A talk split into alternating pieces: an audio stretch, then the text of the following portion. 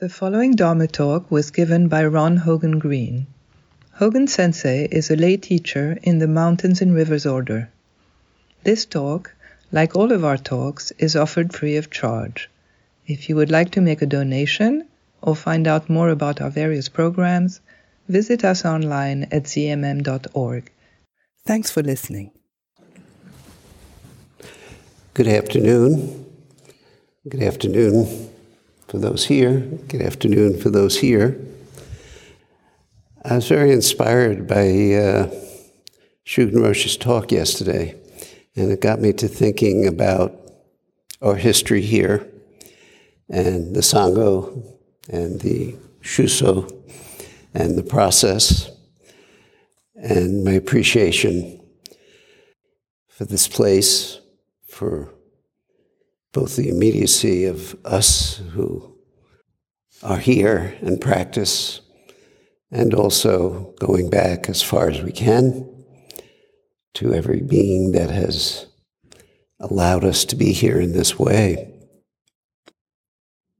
I was particularly, I practiced for a while when I came here, and I was particularly attracted to Zen Mountain Monastery and to this order. This is a religious order I always keep that in mind. It's not just a monastery or a temple or a center, but it's an order. Because coming from a practice place which concentrated just on Zazen pretty much, and there were other aspects of the practice, but the almost total emphasis was on Zazen, which I greatly appreciated and greatly needed and also recognized that there were aspects of myself that weren't being touched by that practice by itself. And um, I went looking for other ways to help myself. And I found a number of them. But eventually, the time came for me to move on from there. And I could have gone any place, and I came here, partially because of Daido Roshi, and to a large extent from Daido Roshi, the way that we practice here, which is both has tremendous depth and tremendous uh, width, if you will, that struck me as essential to a functional awakening, which is what I wanted an awakening that affected my life and your life. And um, so that and much more came up for me when Shugen Roshi was talking about the history and how this place always wasn't like this. Some of us older folk, I was considering the Zendo floor. I remember when it was replaced, and the old floor had hills and dales and valleys and uh, nails and uh, other adventuresome aspects to it, um, noises.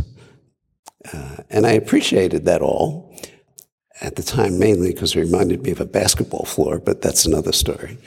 Um, but the, the sense of, of having lived life, so to speak, so here we are, uh, Shuso Hossen, with a Shuso and a journey of the Shuso, which is both very visible and um, very challenging. And um, a lot of what happens is not completely visible, but you can see it when uh, they're first invited to give an encouragement talk in the Zendo or uh, at work practice, and there's a tremor in the voice and perhaps a stammer or some equivalency to that. And as the three months goes on, how the person matures, how uh, usually by the second session, you ask them how they're doing. The first session, they're oh, it's fine, and you know, I'm getting through this. And the second session, you ask them how they're doing, they kind of look at you with big eyes and in a bit of a shock. And um, and hopefully by the third session, ready to go. Um, which of course will come to a conclusion on Sunday. And to me, this is all part of the process that we together do. Uh, and it's, I think, crucial that we are as a Sangha together in this. And um, that kind of led me to this talk, which is on a koan, a very particular koan. And it's not a koan that's, I think, offered much in talks because of the, well, for various reasons that I think you'll see. So it's case number 14 in the Blue Cliff record. And a monastic asked Yunmen, What are the teachings of a whole lifetime? And Yunmen said an appropriate statement. That's it. That's all, folks. I mean, that's the whole koan. Uh, so, here's a koan, a teaching that invites us, just as the Atisha slogans do, to come back to our fundamental awareness and what that awareness rests on. You know, whenever you encounter a concise, short koan like this, especially if it has an obvious point, I think it's wise to consider maybe that's not what it's pointing to, what you might grab onto. Um, that there's more to this koan than you might see at first glance. And it's not in the Blue Cliff Record by chance. I mean, the Blue Cliff Record is a marvelous compendium of a hundred koans, highly respected by Dogen. It said on his last night in China, he spent on his pilgrimage to China before returning to Japan. He spent the, the whole night copying all the koans to bring back. I don't know if he had encountered it before. My, my sense is perhaps not. Uh, or why wait till last night to scribble it down? um, but um, um, it's, it's a very particular book of koans, and this is a very particular koan from a very particular teacher. And this koan asks us to go deeper, as all koans do past skillful doing, which is where we might lodge, you know, appropriateness. Uh, let's be skillful in how we interact with everybody, and uh, we'll live happily ever after. But something much more fundamental, our fundamental basis of being, is being pointed at in this koan, as in so many koans. So, what is it that Yunmen's an appropriate statement is asking us to see into? We're often set in how we think and understand ourselves and others. And why not? It's gotten us this far, right? Um, but in our accustomed habits, and the way that we proceed and how we live, there may be a problem. Um, it's the basic challenge of endlessly being dissatisfied. And, you know, it's, it's interesting because, in a way, uh, we have everything we need. Um, and our lives perhaps are mostly fine, maybe not, but Maybe they are. But even so, there's a, a subtle, pervasive dissatisfaction within our life that we may encounter. And we can frame this dissatisfaction in many ways. Uh, we know how the Buddha framed it. He pointed at suffering that arises from our endless desires and the nature of those desires to self perpetuate. And as we begin to practice, as we go deeper within our zazen, we come more and more familiar with our habitual mind patterns and with the subtleties of our anxieties. And I, I think that was the most amazing thing to me over time as I did more and more zazen, is just how so it takes so little to have a thought of I call it anxiety, and that's kind of it, of kind of wanting it to be a little different this moment than it actually is. And how endless that is, and how subtle it is. And that becomes more and more apparent as we come face to face with our endless focus on ourselves, which is Zazen, which our Zazen brings us to. We begin to see that our stories are endless and about ourselves. You know, what else is so interesting to us except ourselves? Um, and we also begin to encounter just how clever we are. We are really good in rationalizing our tendencies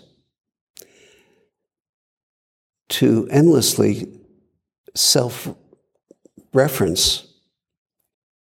And we have a lot of different disguises, right? So even in the midst of a wonderful monastery such as this, some of those disguises will be helping others. I know that one. Or um, I, there's really no problem here. Or yes, I did that action, but it didn't hurt anybody. Or I won't do that action, I'll just fold up into myself, so to be safe that way, or, or, or, or. And we're really smart about this. We, we know how to do this and to how to justify our endless focus on ourselves. That even when we deny that, we may be turning our focus to ourselves, even in the midst of those denials. And I think it helps to begin to clarify, really clarify deeply, and on an ongoing basis, why we're practicing and to keep reminding ourselves of that. And of course, it changes, right? Everybody essentially comes to practice because of ourself. And in one way or another, our own dissatisfaction, our own complaints, our own uh, problems. Um, otherwise, why do this? It's, it's really challenging. Uh, and we can pretty easily supply a reason why we practice. But, you know, like the Guardian Council does, we can take away that reason, right? And go deeper and deeper and deeper until we hit something that doesn't yield. And at least for a while we can rest there, but of course we're practicing, hopefully. And that changes. And, you know, I can recall in my own journey, clearly I started because of suffering. I relate to suffering, my suffering, your suffering. And I've always done that. And that's comes out of my life experience. But after a while, I knew I should be practicing for you, but that wasn't why I was practicing. Um, I couldn't quite articulate why I was practicing after a while. I, I knew I must practice. And so that was my answer that I arrived at, if, if you will. I have to. I have no choice. And I didn't say that casually, because from another perspective, I had plenty of choice. But I had no choice. I was driven to it. And then later, other things. As my zazen went deeper and my practice went on, other perspectives of this path became clearer and clearer to me. And a, a pretty fundamental realization that my happiness depended on your happiness. And how could I affect that? And it goes on from there. And that's still a work in progress. So, clarifying why we practice, why we practice, is an ongoing question. A question that's worth keeping before us because we need to, because our feelings are going to change, our circumstances are going to change. Sometimes it's easy to practice, maybe now, but maybe not tomorrow, or next month, or next year, or when your lover dies, or, or, or. So, some thoughtful consideration is helpful here. In one of the slogans, number 55, it says, and there are different translations, and one of the most interesting things about the slogans is how different masters and teachers look at them and understand them and interpret them so differently, which gives plenty of room to kind of pick the one you like and relate there. Another perspective is to pick the one you don't like and relate there. Um, but it says, liberate yourself by examining and analyzing. That's what it states. And Pema Chodron commentary on this says, know your own mind with honesty and fearlessness. See what leads to more freedom and what leads to more suffering. This can liberate you from continually getting hooked by self centered thoughts and emotions, the root of all dissatisfactions. So liberate yourself by examining and analyzing. And the interesting thing about these slogans is that they can help or they can be a trap. And if you notice, so many of the slogans balance one another, right? If you go too far in one direction, there's a, the next slogan kind of pulls you back in the other direction. And this particular slogan and the commentary on it know your own mind with honesty and fearlessness is not casual. My experience with myself and with many of us is that we're pretty good at analyzing ourselves.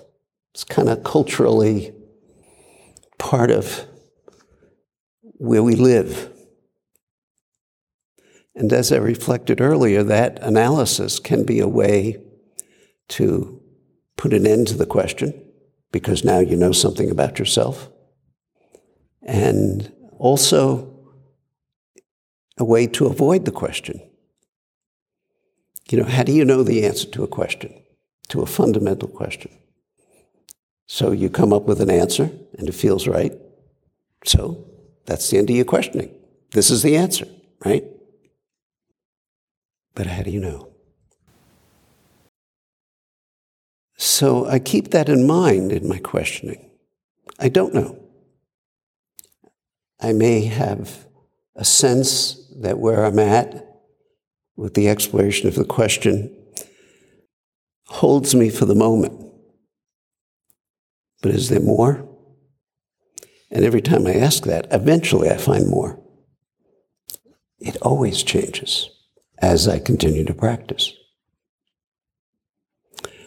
So I'm cautious about knowing and examining, examining and analyzing your mind will lead you to some destination that is an answer. Will lead you to liberation. I think it helps, but it's provisional. As all of these slogans are provisional understanding how our mind habitually travels on our well worn paths of self involvement and become familiar with our suffering can free us from what hooks us. And I think Zazen is central to this process. When we sit and trust the zazen. And when I say trust the zazen, what that means to me is not stop with some accustomed place in Zazen and not so much rest there, but just be so familiar with it and be comfortable with it that this is where I'm supposed to be. Maybe. I don't know. Um, but I haven't found the bottom of Zazen. And it's not that I'm looking for the bottom, I'm just looking. I'm just looking. And I feel that in our Zazen, we have a functional responsibility to be wary of our self serving actions in our practice. And to be careful. And at the same time, have the freedom to just let it go and sit. And so there's no single place to just rest in. And yet, from another perspective, we are resting. So, Zazen, and this way of thinking about it, leads to an intentionality and a focus in our practice. And interestingly enough, koan practice invites us to go beyond our habitual ways of framing ourselves. It does this in a manner that takes you beyond your dualistic way of thinking that we so automatically live out of. Because we're so imbued in our in this pattern, koans could be a skillful way to see where we stick in our practice. And the practice, to be clear, is the practice of realization. I don't think we can do koans by ourselves. Maybe a given individual can, but I don't think so. I think we're too smart for our own good, too clever. And koans are too subtle. And our mind tends to get immersed in our false projections of ourself that inevitably is dualistic. And of course, koans are not the only way to investigate how to realize our true nature. It's one way. But because they're so, in a way, precise and clear about what they're asking when you do a deep dive into them, they have a wonderful ability to be a mirror into our own mind and to invite us to forget ourselves because you can't see into a koan by holding back and measuring out your conceptual process. Doesn't help you, not really. And whether we're doing koan study or any other zazen practice, investigating a, a koan and a dharma talk brings forth energy, brings forth questions, brings forth per- perspectives that you may not have had before. So here a monastic asks Yunmen, what are the teachings of a whole lifetime? And the teachings referred to are Shakyamuni's teachings. Shakyamuni's teachings, our original and present teacher. Yunmen was a major Chinese Chan master of the Tang dynasty. So we're in the late 800s, early 900s. He was very famous. He took his name from the monastery that he was the abbot of, uh, Yunmen Monastery. And he's the founder of one of the classical five schools of Zen. His teaching style is quite present in the Blue Cliff record in its directness and simplicity and bare bones. I mean, it's just to the bareness of words and, and his teachings stretch you. It can't be held by mere conceptual understanding. And as we struggle to understand his teaching, in that struggle, in our willingness to go into it, our true nature is revealed. Something happens. And I mentioned Dogen because he treasured Yunmen and treasured the Blue Cliff Record, which is, quote, a Rinzai uh, book of koans.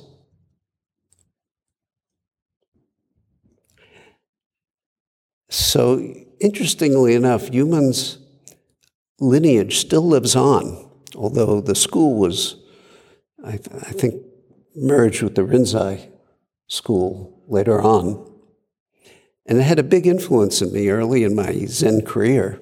There weren't many books on Zen, and one of the ones I came across was called Empty Cloud, the autobiography of the Chinese Zen master Zhu, Zhu whose dates are 1840 to 1959. And that kind of startled me. Here's this living, recently deceased Zen master that was teaching and alive in China when I was alive and inspired me. Zen was just not something from the past that we've kind of got some sense of, but he was a master who lived and taught and wrote an autobiography. Here's his enlightenment poem. A cup fell to the ground, a sound heard. As space was pulverized, the mad mind came to a stop.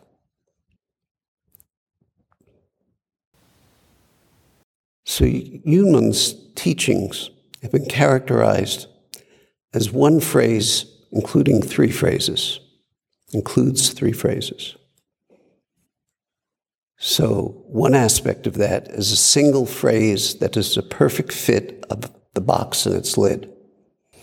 So, in his response to a question, it fits perfectly. There's no give, it is exact. It permeates heaven and earth, following the waves and adapting to the currents. It reaches everywhere, heaven and earth and yet follows the waves and adapts to the currents. It's precisely addressing the question. Exactly. Nothing left over, nothing extra. And it cuts through all streams of delusion. Boom, there it is. There's nothing you can say about his responses. Everything has been taken away. Yunmen was a, a master of live words that are entirely alive and startling and leaping through and beyond us. Goes right into you. There are 18 koans in the Cliff record involving Yunmen, which makes sense since it was compi- compiled by one of his successors. And typically, he would pose a question to the practitioners. And if no response was forthcoming, he'd answer it himself. So here are some interesting examples. He said, Come on, pose me a question outside the Buddhist teachings. I'm almost tempted to, but I'll refrain.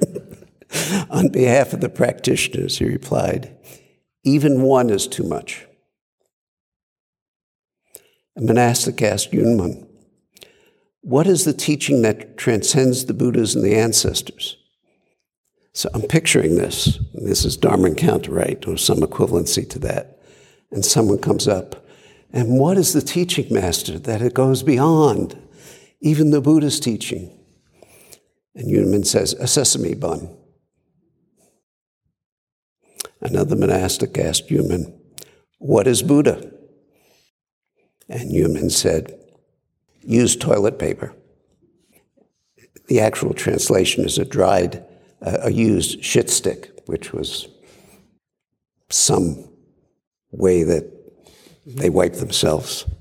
Aitken Roshi noted that they used to use use corn cobs um, and I'll let that one go. so, in this case, the life and teachings referred to are Shakyamunis. And the monastic is asking, perhaps challenging Yunmen, can you sum up the Buddha's teaching, the entire canon, his entire life directly? What of your life? Can you sum it up directly? What does your life rest on? So many lives rest on impulsive karmic consciousness, right? What we think is what we do, what we say. I think we all can relate to that to one degree or another. And it's not difficult to see in this world the result of that, right? And I am positive it was not any different in the Buddha's time. And so, how do we move from this endless, impulsive karmic consciousness to a life that reflects our inherent wisdom and compassion? And when I say impulsive consciousness, keep in mind it's heavily conditioned. So the impulsive consciousness can come forth in thoughtful consideration of what I should do that follows my patterns that last part is in parenthesis because the patterns are invisible to you. So, even in careful consideration, there's that. How do we enter into our vows so that we can permit ourselves to deeply study how we tie our life up in knots of self concern? How do we enter? How do we do that? And a good place, I think, to start is to not rest in understandings and concepts and intellection. I don't want to exclude that. That's important. It's helpful. Especially in the beginning of getting onto the path, you have to be willing to trust the fact that you're going to sit a long time just sitting doing nothing. And in response to people's questions, that you're just sitting there doing nothing, that we've probably all encountered. So there's nothing wrong with, quote, understanding, and it can be helpful and allow us to trust the process. And also, in the fostering of wisdom, of prajna, there's an aspect of consciousness which, while not dualistic, is conscious and looking and determining and using judgment in a non dual way. So words kind of don't get at this very adequately. But we are here to get something other than a Buddhist degree in philosophy or religious studies. We're here to wake up.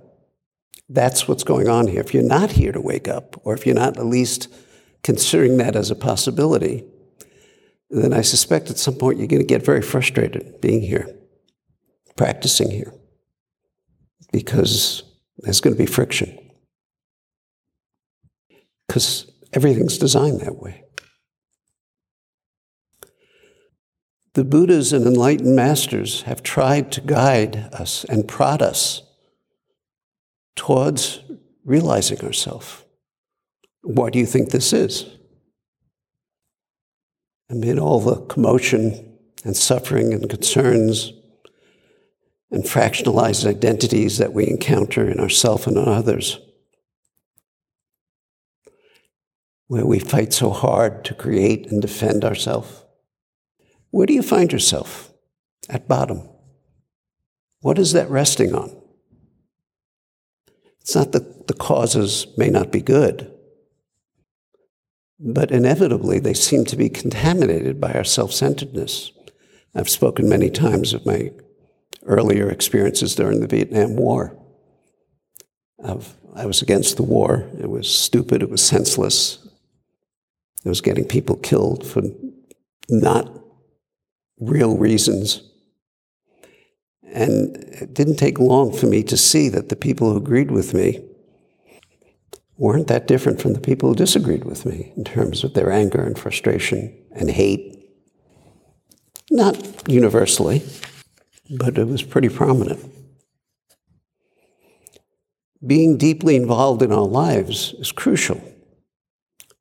But as we encounter through a practice a deepening clarity, especially through our zazen, we encounter something more fundamental than our conditioned judgments. And that I trust. That I trust. I don't trust my conditioned judgments. It's caused me so much trouble, and I suspect you. And so, out of this practice, especially Zazen, I keep coming back to that, our trust in our essential nature deepens. Our practice confirms that faith as we go along. And we naturally become less reactive. It's just natural. It, it happens like your hair grows. Hmm. It happens like grass grows. and we find we can respond to difficult circumstances in a manner that is less harmful to ourselves and others and more constructive. Not across the board, it's never like that because there's always new territory to, to explore. So, how do we realize the Buddha's life as our life? How do we begin under, to understand the Buddha's teaching in a manner that does not rest in concepts and intellectual understanding? What guides us beyond what we think and feel and judge?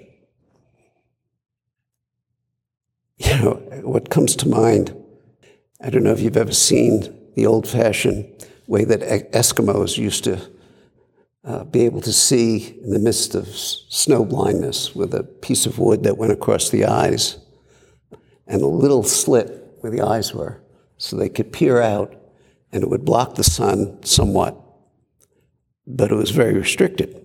I mean, you had a little slit for each eye, and that's all you could see. I think our life can be like that, that we just see a little bit so we're trying to avoid snow blindness, but we can't see much. What response do we choose to each moment of our life? And what is that response based on?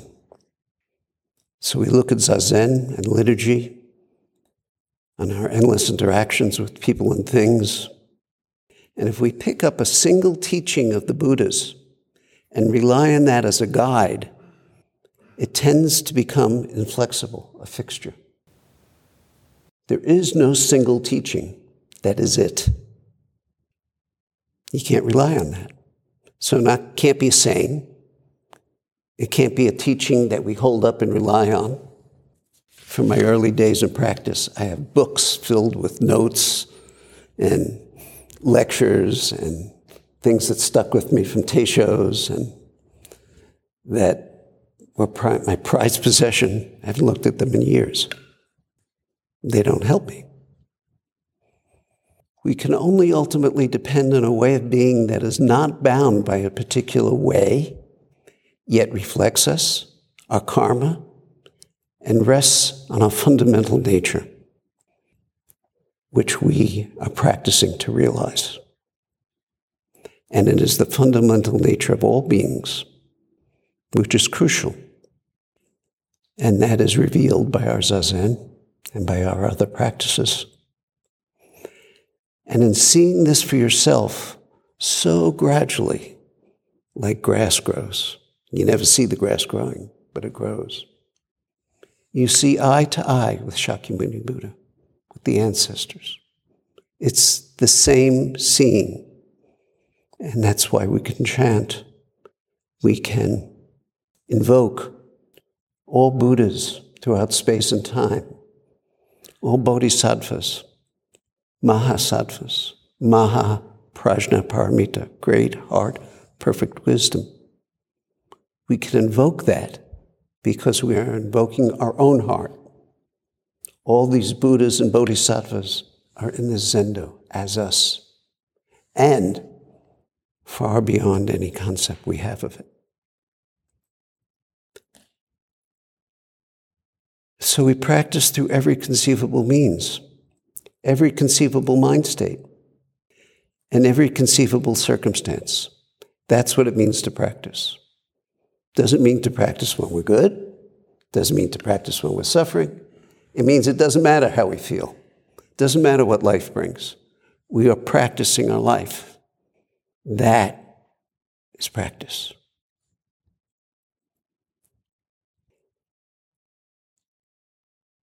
We practice as if we're deeply realized. And that is important to understand. We're not putting on a play, we're not rehearsing, we're not acting.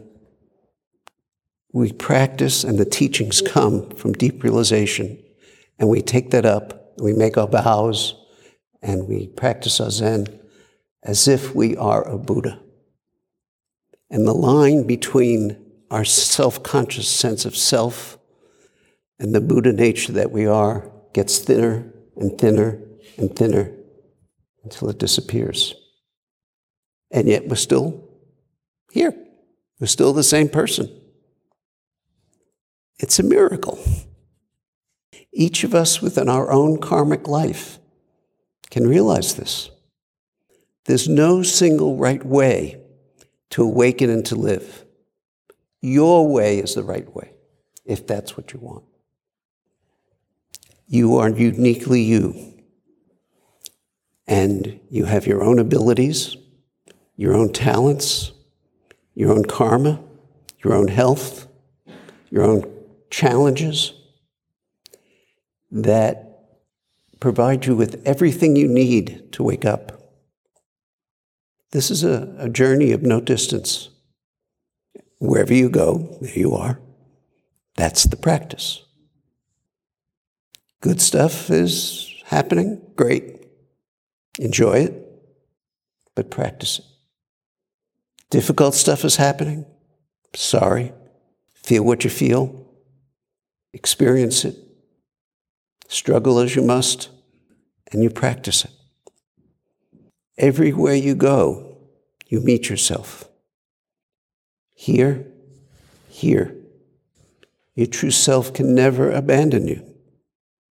Your own direct experience is the way in. How appropriate.